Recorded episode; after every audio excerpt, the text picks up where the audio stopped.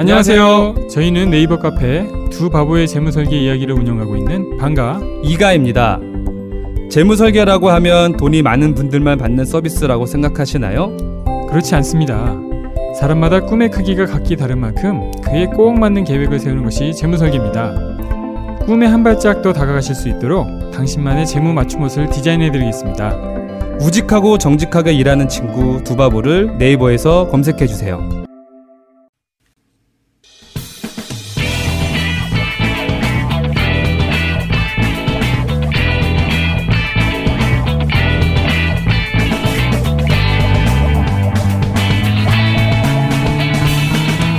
김어준의 뉴스공장.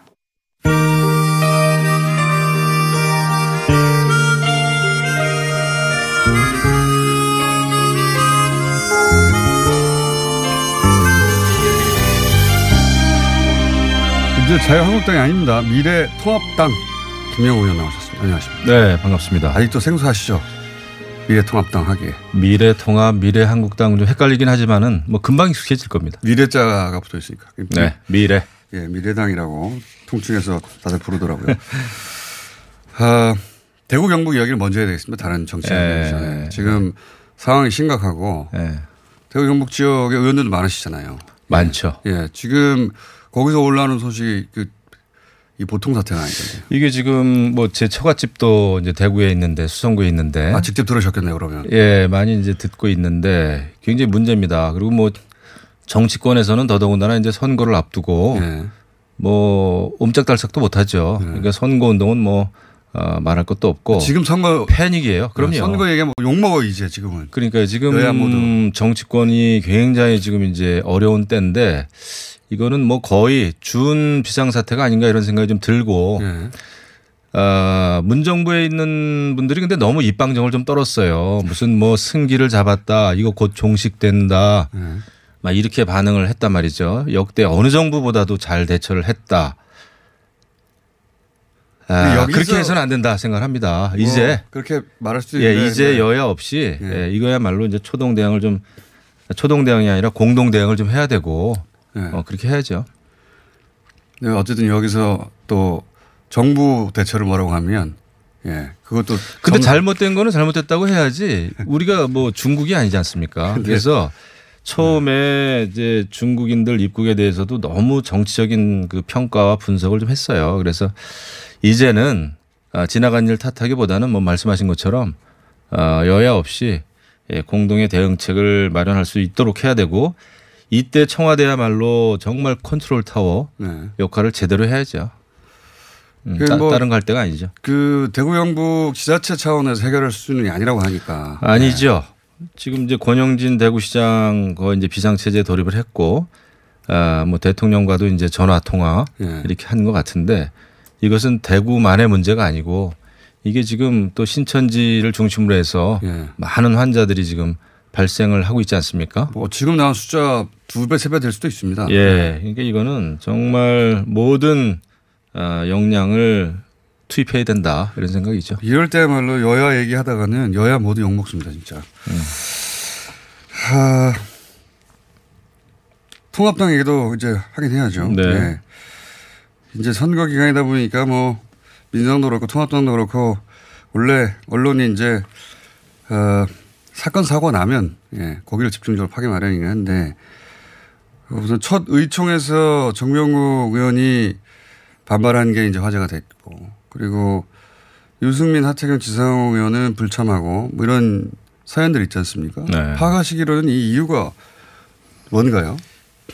그러니까 이제 이게 아주 매끄러운 당대당 통합은 아니었죠. 솔직히 말씀드리면 그렇죠. 좀 흡수 통합이죠. 왜냐하면 이제 황교안 대표 체제가 일단 그대로 유지가 됐고, 그래서 이제 뭐 당의 이름은 바뀌었지만 사실 뭐 완벽한 의미의 당대당 통합은 좀 어려웠다. 솔직히 말씀드리면. 복당에 가까운 거죠. 사실. 예. 근데 그럼에도 불구하고 지금 총선이라고 하는 이 민감한 시기에 이루어진 통합 아닙니까? 굉장히 어려운 통합인데 또 공천을 앞두고 있고 그런 거에 비하면 이 정도 시끄러운 거는 굉장히 사실은 부드럽게 가는 겁니다. 예년에 비하면 그렇습니다. 사실이고요. 다른 당들도 마찬가지고. 공천 잡음이 없었던 적은 없었으니까. 이거보다 심했죠. 그 도끼 들고 그런 거 있지 않습니까? 도끼 들고 뱀 풀고 뭐 이런 거 많았는데 네. 그래도 특히 이제 저희 당 같은 입장에서 볼 때 20대 총선 그때 그 공천할 때 옥세, 엄청났잖아요. 옥세파도. 네. 근데 지금 그래도 김영호 공관위원장이 그래도 분위기를 잘 다 잡아가고 있고 그리고 또 그래도 TK 쪽, PK 쪽 그 불출마 의원들이 계속 나오는 거 보면 네. 아, 마쿠에서 굉장한 노력을 좀 하고 있다 이런 생각이 좀 드네요. 그 이현주 의원 같은 경우도 아무래도 이제 본인은 당을 만들어서 당대당 통합의 형태로 들어왔기 때문에 본인에 대한 좀 다른 차원의 대우를 원하는 것 같고 그러다 보니 김무성 의원의 지역구로 본인이 전략공천되기를 내심 바라는 것 같은데 이제 그 얘기가 지금 논란이 되지 않습니까? 논란 되죠. 예. 근데 이제 사실은 공천이 확정되기까지는 좀 입을 다물고 있어야 돼요. 예, 저도 이제 경험상. 그런데 이현주 의원이 이제 전략공천 마치 이제 내락 약속을 받은 것처럼 그렇죠. 이렇게 얘기를 예. 했고 또 김무성 의원은 그 지역에서 여태까지 뛰고 있는 예비 후보들 봐서 그냥 전략공천은 좀 지역 간의 분열을 조장할 수 있으니 경선이 좋지 않겠냐 그랬는데 그래서 이제 그런 그 갈등이 빚어진 거죠. 그런데 이제 부산에 또 정서라는 게 있지 않습니까? 네. 김무성 의원이 이제 예전보다 힘이 많이 빠져 있고 많이 빠졌죠. 네, 많이 빠져 있는 게 또 사실이겠죠. 그럼에도 불구하고 지역에서 육선을 부산에서 육선을 해온 정치 원로기 때문에 그 김무성 의원에 대해서도 뭐 이 문정권 창출에 크게 기여한 구태 정치인이다라는 식으로 이현주 의원이 언급을 했단 말이죠. 너무 과한. 예, 이거는 네. 좀 과하고 이런 식으로 해가지고 과연 이제 곧 통합이 됐는데 정말 심리적인 통합에 이게 도움이 되겠나 말이죠. 그래서 자중하는 것이 맞다 생각합니다. 그런데 이현주 의원의 화법이라는 게 어느 당에 있을 때나 대단히 돌출적이어서 미래통합당도 머리가 좀 아프시죠. 만만치는 않겠죠. 예. 근데 지금은 때가 때이니만큼 이 한마디 한마디가 이제 일파만파가 되거든요. 이것은 이제 여당도 마찬가지지만은 이 선거 때는 정말 실수 안 하는 게 이기는 거예요. 맞습니다. 이게 이제 굉장히 이제 블랙홀이 많이 생길 텐데 뭐 민주당 강서갑 같은 경우도 그렇고요. 조국 내전 아닙니까? 그래서 이런 그 또 블랙홀이 생기기 때문에 자중자애하는 게 맞다. 이렇게 생각하죠. 어떻게 결론 날 거라고 보십니까? 경선으로 갈까요? 뭐 예측이긴 하지만 예. 이거는 이제 공관위가 고심이 깊어지겠죠. 그런데 예전에도 보면은 골치 아파지면은 경선 갑니다. 아, 결국은. 예, 골치 아파지면 이런 전략 공천이야말로 전략적으로 해야 되는 건데 예. 그 전략이 통하지가 않고 이 분열만 조장이 되고 말이죠. 아, 통상이요 그렇다는. 예, 이렇게 되면은 통상적으로는 그렇죠. 뭐 어떻게 될지 모르죠. 뭐. 이현주 의원이 가만히 있을 분이 또 아니라 가지고. 참 큰일 났네. 이현주 의원님 자중해 주세요. 이현주 의원이 거쳐간 정당에서 발언들 한번 쭉 검색해 보시면 예. 보통뿐 아니고 저도 자주 예. 만났고 아주 친해요. 굉장히 직설적이고 직선적이고 그래서. 문정권을 심판하는 데는 딱입니다. 그런데 이제 내부에서 이렇게 좀 갈등을 빚으면 그것도 곤란하죠. 네. 기관총을 한 방향으로 대고 쏘지 않는 분이라. 네. 방향이 없습니까? 회전 기관총이라 그때 360도. 알겠습니다. 근데 그 홍준표 전 대표가 공관위에서 면접을 보고 나서 페이스북에 본인이 개인적으로 글을 올리셨는데. 본인은 이제 뭐 양산 쪽에 출마를 적극 피력했는데 갔다 와서 전화를 받았는데 결국 서울 아니면 불출마의 요청을 받았다고 올렸습니다. 그게 이제 김영호 공관위원장의 처음 뜻이었죠. 그렇죠. 예, 당내 또 지도 대표를 했었고 하니까 험지에 나가서 특히 이제 수도권의 험지에서 예, 출마하시라 얘기를 했는데. 예, 그게 잘 받아들이지 않은 모양입니다. 그래서 이제 홍준표 대표도 그렇다면은 나는 무소속 출마 아니면 정기 은퇴까지. 예. 그러니까 이제 배수진을 친 거예요. 홍 대표 입장에서는 이렇게 봤을 때 공관위로서도 이것도 굉장히 예, 어려운 결정. 예, 어려운 결정이고 이것을 여태까지 주장해왔던 원칙대로 가느냐 아니면 또 그냥 절충하느냐. 예. 이게 또 홍준표 전 대표와 김태호 전 지사도 또 같이 묶여 있는 문제란 말이죠. 홍준표 전 대표의 발언 수위나 정치 역량이 만만한 분이 아니지 않습니까? 만만. 그분은 뭐 이현주 의원의 한 10배 정도 되죠. 그러니까요. 어떻게 보면. 예. 또 당 대표를 하신 분이라. 그래서 이게 이제 김영호 위원장의 이제 어깨가 더 무거워졌는데 뭐 고민을 할 겁니다. 그런데 그 원칙이 또 안 지켜지면은 다른 지역 예. 원칙까지 무너질 수가 있어요. 그래서 제일 공천 때 제일 이제 문제가 되는 것은 이게 형평성에 맞느냐. 예. 이게 기준이 어떤 사람한테는 적용이 되고 어떤 사람한테는 그렇죠. 또 예외가 되느냐. 이것 때문에 다른 사람의 반발을 불러일으킬 수 있으니까. 저 사람은 왜 저렇게 해주고. 예. 예. 그 원칙을 세우는 문제이기 때문에 뭐 고심이 깊어지겠죠. 당내 분위기는 어떻습니까? 당내 분위기는 사실은 그 이것도 이제 좀 갈리는데 네. 한쪽에서는 수도권에서 하는 게 맞다. 지금 어차피 수도권이 어렵고 네. 근데 뭐 경남 그 PK 네. 그쪽 집안 거기서 하는 것이 과연 험지냐 말이죠.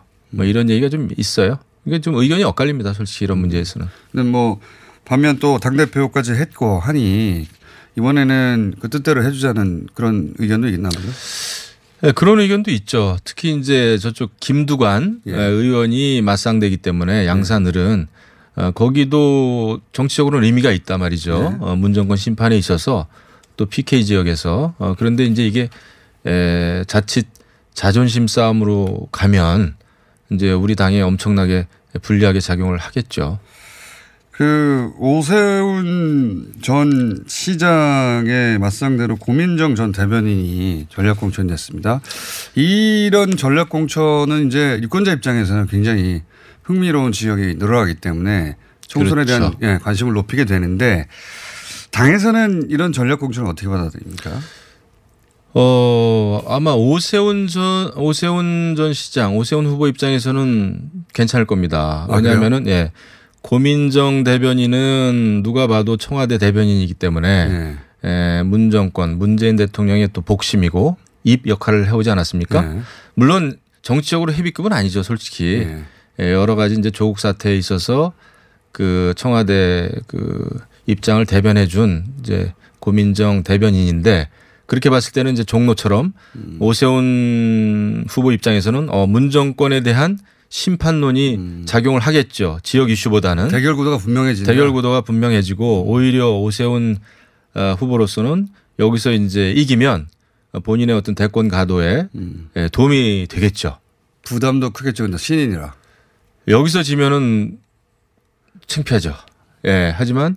창피한 게 아니라 굉장히 오랫동안 또 정치 예. 뒷선으로 가셔야 돼요. 최선을 다할 겁니다. 그래서 뭐 열심히 뛰어왔으니까 또 앞으로 잘 헤쳐나가시겠죠. 종로 이분도 이제 잠재적인 대권 후보이기 때문에 그죠? 네. 종로 이상의 어떤 흥미 대상 지역입니다.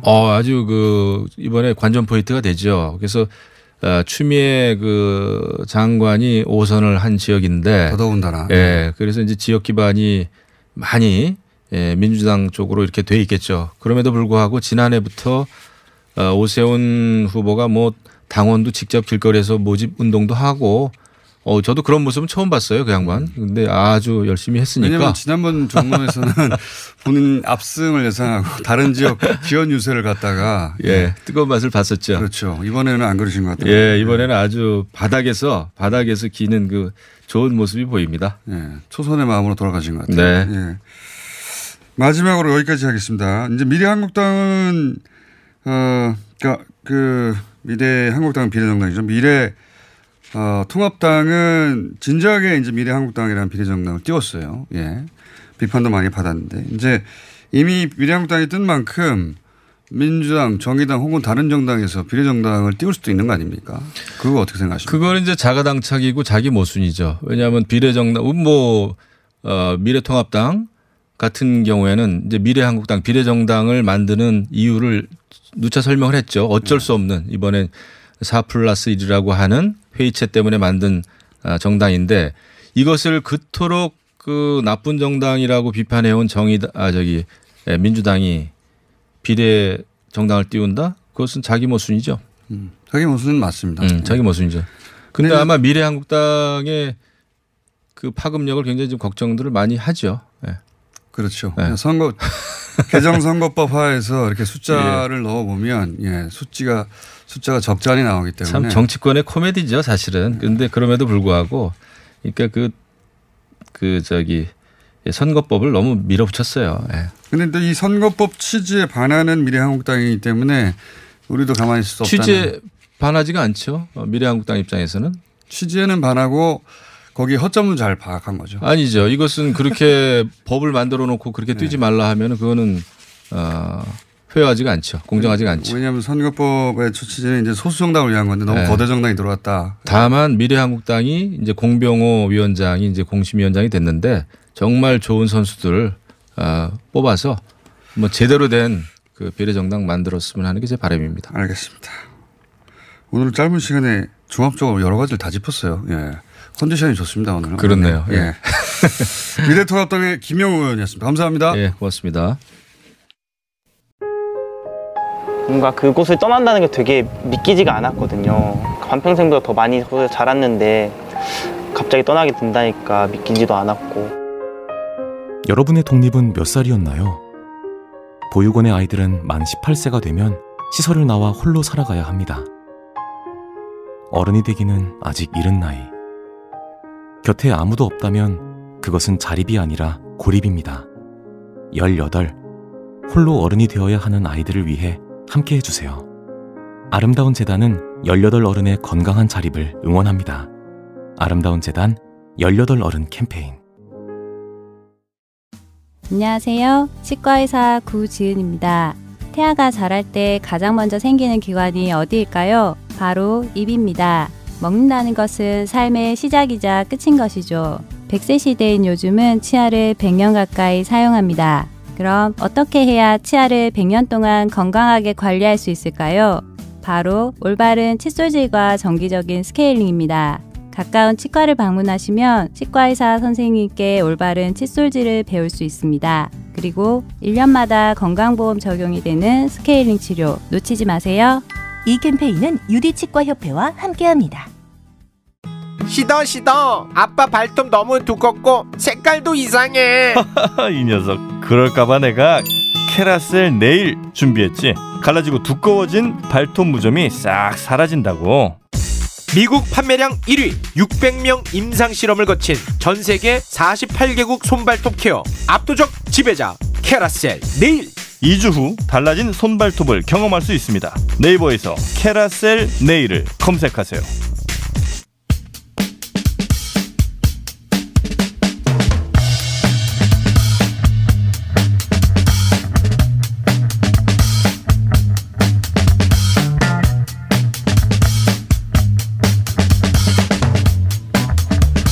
저희가 때때로 전혀 이질적인 코너들을 통합할 때가 있습니다. 네, 오늘이 그날입니다.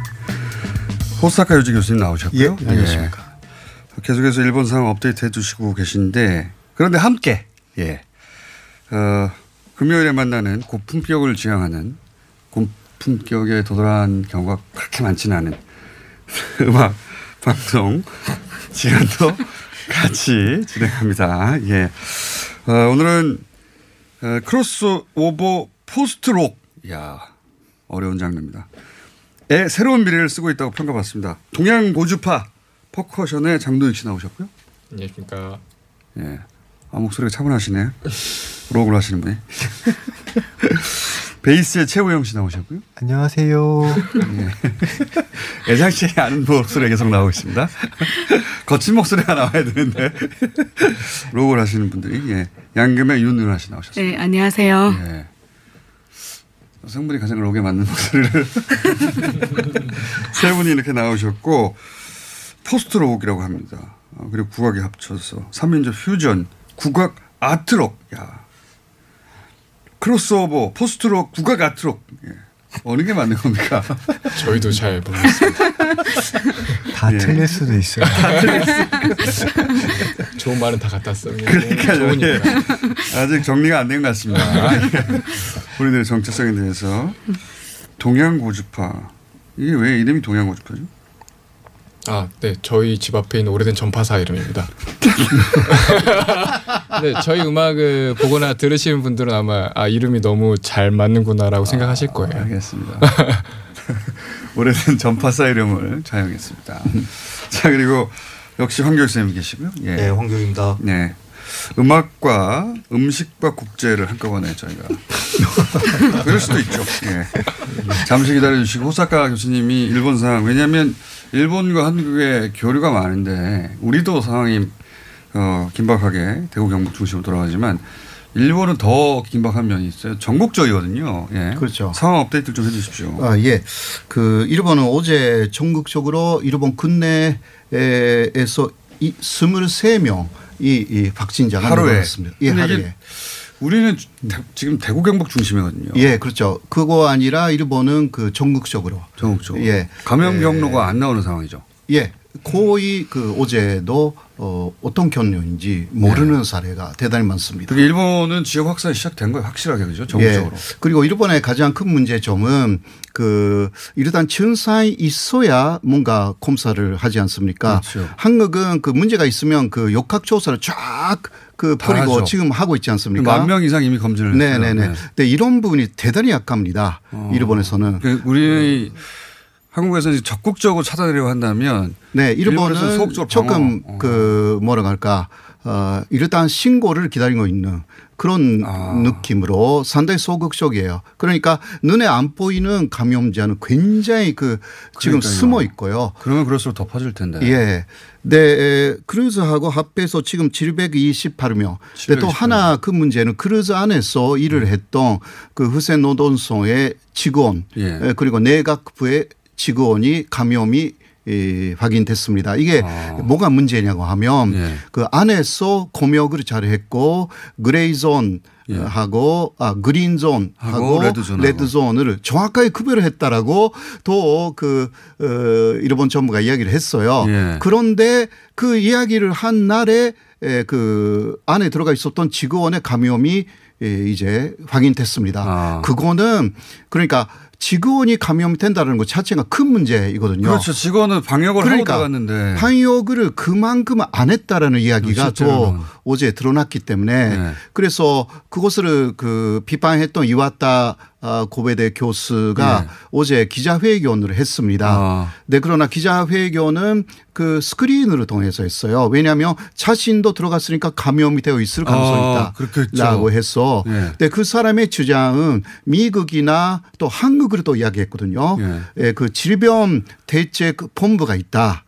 미국에는 질병 대책 센터라고 하고 한국은 질병 대책 본부라고. 그렇죠. 이것은 전문가가 한시 대기하여서 그 하는 기간인데 일본에 그건 없다. 아, 그래요? 예. 질병본부가 없어요? 없어요. 그러니까 한사 이럴 때는 관료 중심의 움직이기 때문에 전문가들의 의견이 상당히 배제될 경우가 많아서 이번에 그런 사례다라고 또 간도 높게 비판을 했어요. 그것으로 그 마이니치신문이 키다도 신문이 또 대대적으로 보도를 했습니다. 이럴 경우는 질병본부가 결정하고 정부는 지원만 해줘야 되는데. 네, 그러니까 그거 아니라 지금 정부 특히 관료들이 그 우왕좌왕하면서 매일 그 반침이 달라지는 그리고 그게 그 질병의 속도에 따라서 반침이 달라지는 것이 아니라 이게 처음부터 반침이 없는 것입니다. 이게 큰 문제죠. 큰일이네요. 예. 그러나 그 일단 대형 이벤트에 대해서는 그 후생 노동성이 메시지를 오늘부터 보내기로 했습니다. 그 행사는 진짜 필요하냐라는 메시지를 보낸다고 합니다. 이제 우려가 시작됐네요. 진짜. 예. 그러니까 한국에서 3주 정도 이전에 그 본격적으로 시작했던 부분을 일본은 아직 본격적이지도 않고 그래도 조금씩 시작했다라고 할 수가 있습니다. 저도 일본에 있는 지인한테 매일 물어보는데 한 일주일 전까지만 해도 일본은 그런 분위기가 없다고 하다가 이번 주부터 한국에 말씀하신 대로 한 3주 전 분위기가 일본에 드디어 생겼다고 일반 국민들한테. 그래서 일본에 세정제나 알코올이 다 떨어졌다고 사례부에도 하더라고요. 그러니까 그 줄줄이 대형 이벤트는 취소되고 있고요. 네. 가장 큰 것은 그 일화의 생길, 네. 그것을 그 사람들이 많이 모여서 축하하는 게 있어요. 네. 그게 2월 23일인데 그 전격적으로 취소됐고요. 네. 기타 아주 큰 스포츠 행사는 쭉 취소 혹은 영리 축소 이렇게 전국적으로 이게 시작됐어요. 갑자기 시작됐습니다. 그거는 알아서 하는 거죠. 알아서 해라라고 했기 때문에 알아서 하는 거예요. 정부의 일관된 관심이 아니라 네네. 각자 알아서 해라. 예, 기본적으로 그러나 위에서 일률적으로 뭐 그 축소라든가 중지라든가 그것은 요구하지 않겠다라고 아직 말하고 있고 그렇게 말했다간 중앙정부 책임이 될까 모르는 거죠. 예, 그러나 메시지로서는 진짜 행사가 필요한지 고려해야 한다. 이것을 아까도 말씀드렸지만 보내기 시작했고요. 네, 이런 가운데서 올림픽이 진짜 괜찮으냐라는 그 대신문의 기사가 처음으로 오늘 그 인터넷 반에서 마인지 신문이 보도했습니다. 왜냐하면 이제 그 예를 들면 배드민턴의 아시아 최종 예선이 4월에 우한에서 그 개최해야 된대요.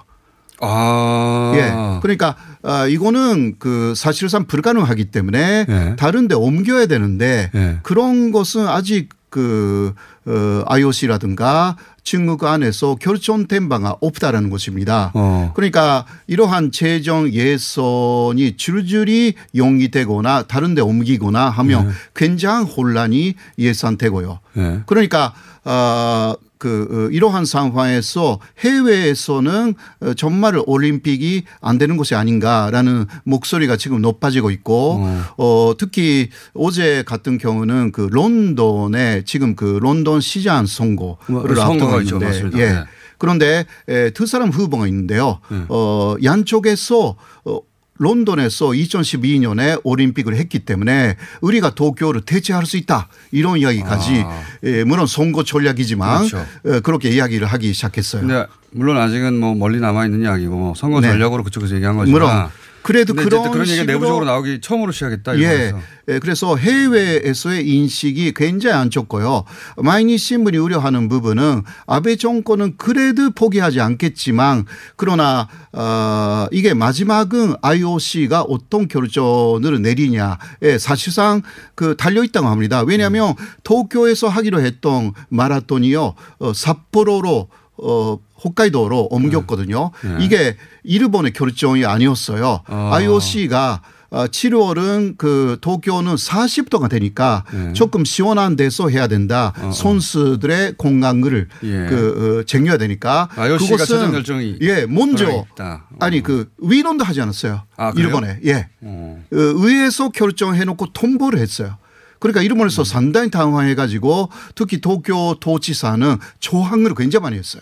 뭐 어쩔 수 없죠. 저희가 IOC 위원장이 아닌데. 예. 그러니까 결과적으로는 거기에 달아가야 되는 상황이었기 때문에 마지막 그 하느냐 마느냐도 결국은 IOC의 결정을 기다려야 되는데 그렇군요. 현재까지는 IOC는 WHO에서 조언을 받았고 WHO는 그 올림픽 개최에 아직은 문제가 없다는 식으로 이야기했다고 그래요. 그러나 WHO의 삼촌장은 어떤 이야기도 하지 않았다고. 아직은. 아 그래요? 예. 일본 정부에서는 WHO 괜찮다고 했다고 하는데 네네네. WHO에서는 우리는 어떤 이야기도 하지 않았다고. 예예예. 예. 그러니까 그거는 결정하지 않았다는 거죠. 아직 보고 있다라는 이야기이기 때문에 결국은 IOC는 WHO의 조언을 마지막은 그해가지고 결정할 수밖에 없어요. 왜냐하면은 일본 상황은 우리하고는 다른 게 숫자는 네. 우리가 한 지역에서 폭발적으로 한 달 동안 발생한 숫자의 2배가 폭발적으로 하루 이틀 사이 나왔잖아요. 그런데 여기는 역학 고리도 찾아갈 수 있고 한 지역에서 발생했다면 일본은 그렇지가 않아요. 예. 일본은 어디서 나올지 모르는 거 아닙니까요? 네. 예. 그리고 그 2020년대 예산에 이 코로나 대책 예산이 없다라고 그 야단들이 어제 그 크게 말하기 시작했고요. 그래서 결전 대행 예산을 이제 좀 바꿔야 된다라는 그러한 내용을 국회에 제출을 하겠다. 그러니까 한 발짝씩 계속 그 늦게 움직이고 있습니다. 일본이. 자, 일본을 오가는 경우도 입국 시 특별 그 통로를 통해야 되는 상황에 올지도 모르겠습니다. 예. 한국도 일본을 갈 때 그렇게 될지도 모르겠고 그런 상황인데 음악을 들어야 하네요. 예, 제 말씀 다 했습니다. 알겠습니다. 아, 네. 잠깐 갑자기 음악 이야기로 넘어가겠습니다. 예. 자, 코로나에서 음악으로. 자, 근데 이렇게 희한한 재밌네요. 야, 크로스오버 아닙니까 이게 진정한? 네. 예, 밴드도 크로스오버고. 예. 자, 오늘 코로나와 관련된 음악은 아니죠? 보컬이 없는 밴드예요. 네, 없습니다. 락인데? 네, 락을 할 때는 보통 보컬이 있지 않습니까? 통상적으로는? 그러니까 락이라는 게 뭔가 정말 다양하니까요. 형태도 다양하고 그거를 지향하는 정신도 다양하고. 왜 이렇게 구성하셨습니까? 그러니까 보컬 없이 또 국악과 이런 식으로 구성한 애초에 물론 이름은 동네 전파사님을 땄지만 본인의 나름의 철학이 있었을 거 아닙니까? 당연히. 일단 그 윤은화 씨가 연주하고 있는 양금이라는 악기의 매력을 너무 느껴서 화려하고 뭔가 좀 매끄럽고 거친 그런 이중적인 모습에 너무 끌려서 같이 밴드를 만들자고 했고 아까도 말씀드렸지만 저희도 아직 장르적 기준이 확실하지 않아서요. 해보고 싶은 걸 계속 시도하고 있는 중입니다. 그래서 사람들이 이런 밴드구나 저런 밴드구나 이렇게 묘사를 많이 해주시는데 오히려 듣고서 네, 그래서 예. 되게 좋은 장점일 것 같습니다. 이름을 다른 사람들이 정해주는 셈이네요. 그죠? 들어보고 너희들은 정체가 이런 거야라고. 각각은 장도혁 씨는 이미 한국대중음악상 최우수 락 부분을 수상하셨고 각각 따로 활동하셨어요. 예. 최영 씨도 락 부분을 수상하셨네요. 예. 네, 저희가 같은 밴드에 있었어요. 네, 네, 둘이. 아, 최영 씨는 일본어 능력자. 일본어 능력자에서 뭘 했나 봤더니 베이킹 관련 책을 번역하셨네요. 네, 제가 제빵하고 요리 분야 번역을 많이 하고 있습니다. 작가님들의 뭔가 어떻게 하셨지? 베이킹 관련. 이건 또 황교익 선생님 분야 아닙니까? 베이킹이죠? 아닙니까? 저는 먹는 분야라. 요리는 아니고 먹기만 하는. 아, 그 다르죠 분야가. 예, 먹기만 하는 분야네요. 아 그리고 윤은화 씨는 연변대학에서 부속으로 초중고를 나오셨네요. 네. 오, 그리고 서울대학에 와가지고 중앙대학 거쳐서 관현학을 연변대학 초빙 교수시네. 예. 지금은 이제 왔다 갔다 그냥 하고 있는. 왜 그냥 왔다 갔다 하세요? 뭐 한국에서 이제 활동을 많이 하고 있으니까. 예. 네.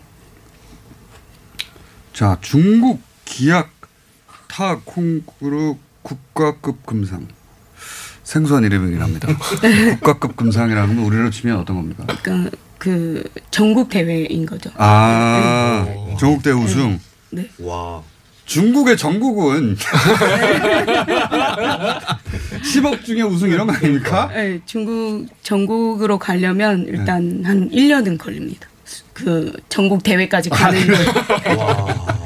네. 아, 그렇죠. 인구가 너무 많으니까 네. 대회, 단계별 대회를 거치려면 성에 가기까지도 몇 달이 걸리는 거고 그 밑에서부터 시작을 해서 이제 1, 2, 3등을 해야 그 다음 단계로 올라가고. 아, 예선 통과에 1년이 걸린 거예요. 네. 와. 아, 이거 우리나라 그 전국 대회 우승하고는 차원이 다른 겁니다. 이거는. 네. 그러니까.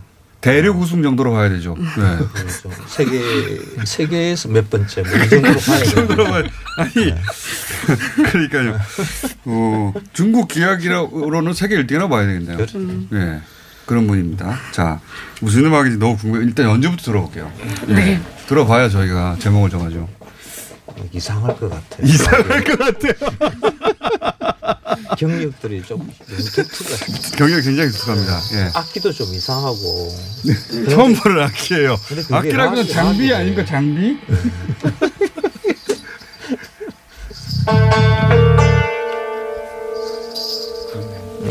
완전 충국 소리. 야. 이 코너 아무래도 이분들 다음 김규리 씨 코너로 넘어갈 것 같은데. 예?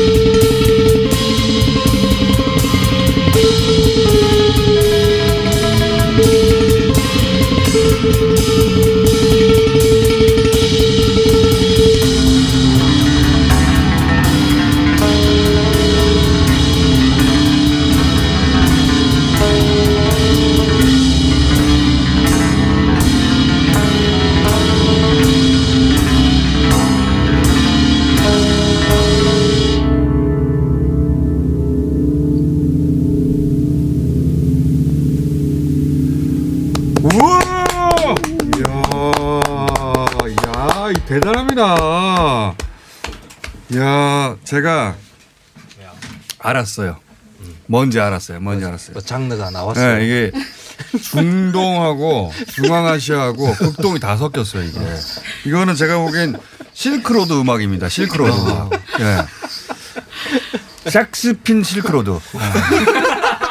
약간 그 일본에 네. 코토라고 있잖아요. 네. 그 음소음도 좀 들어가 있는 거예요. 그게 다 섞였어요. 이 양금이라는 악기가 굉장히 동양스러운 소리를 내니까. 양금이 그 피아노의 원조인 악기. 네, 그러니까 실크로드 밴드라고 하시든가. 또 있습니다. 저는 이따가 왕서방의 아라비안 나이트. 동양고주파로 평생 가겠습니다.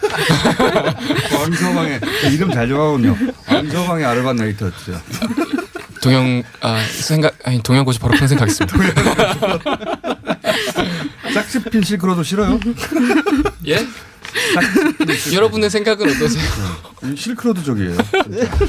다섯명구만 서로. 동양고주파가 나을 것 같아. 그럴까요? 네. 잘 어울리는 감사합니다. 실크로드. 저는 실크로드입니다. 네.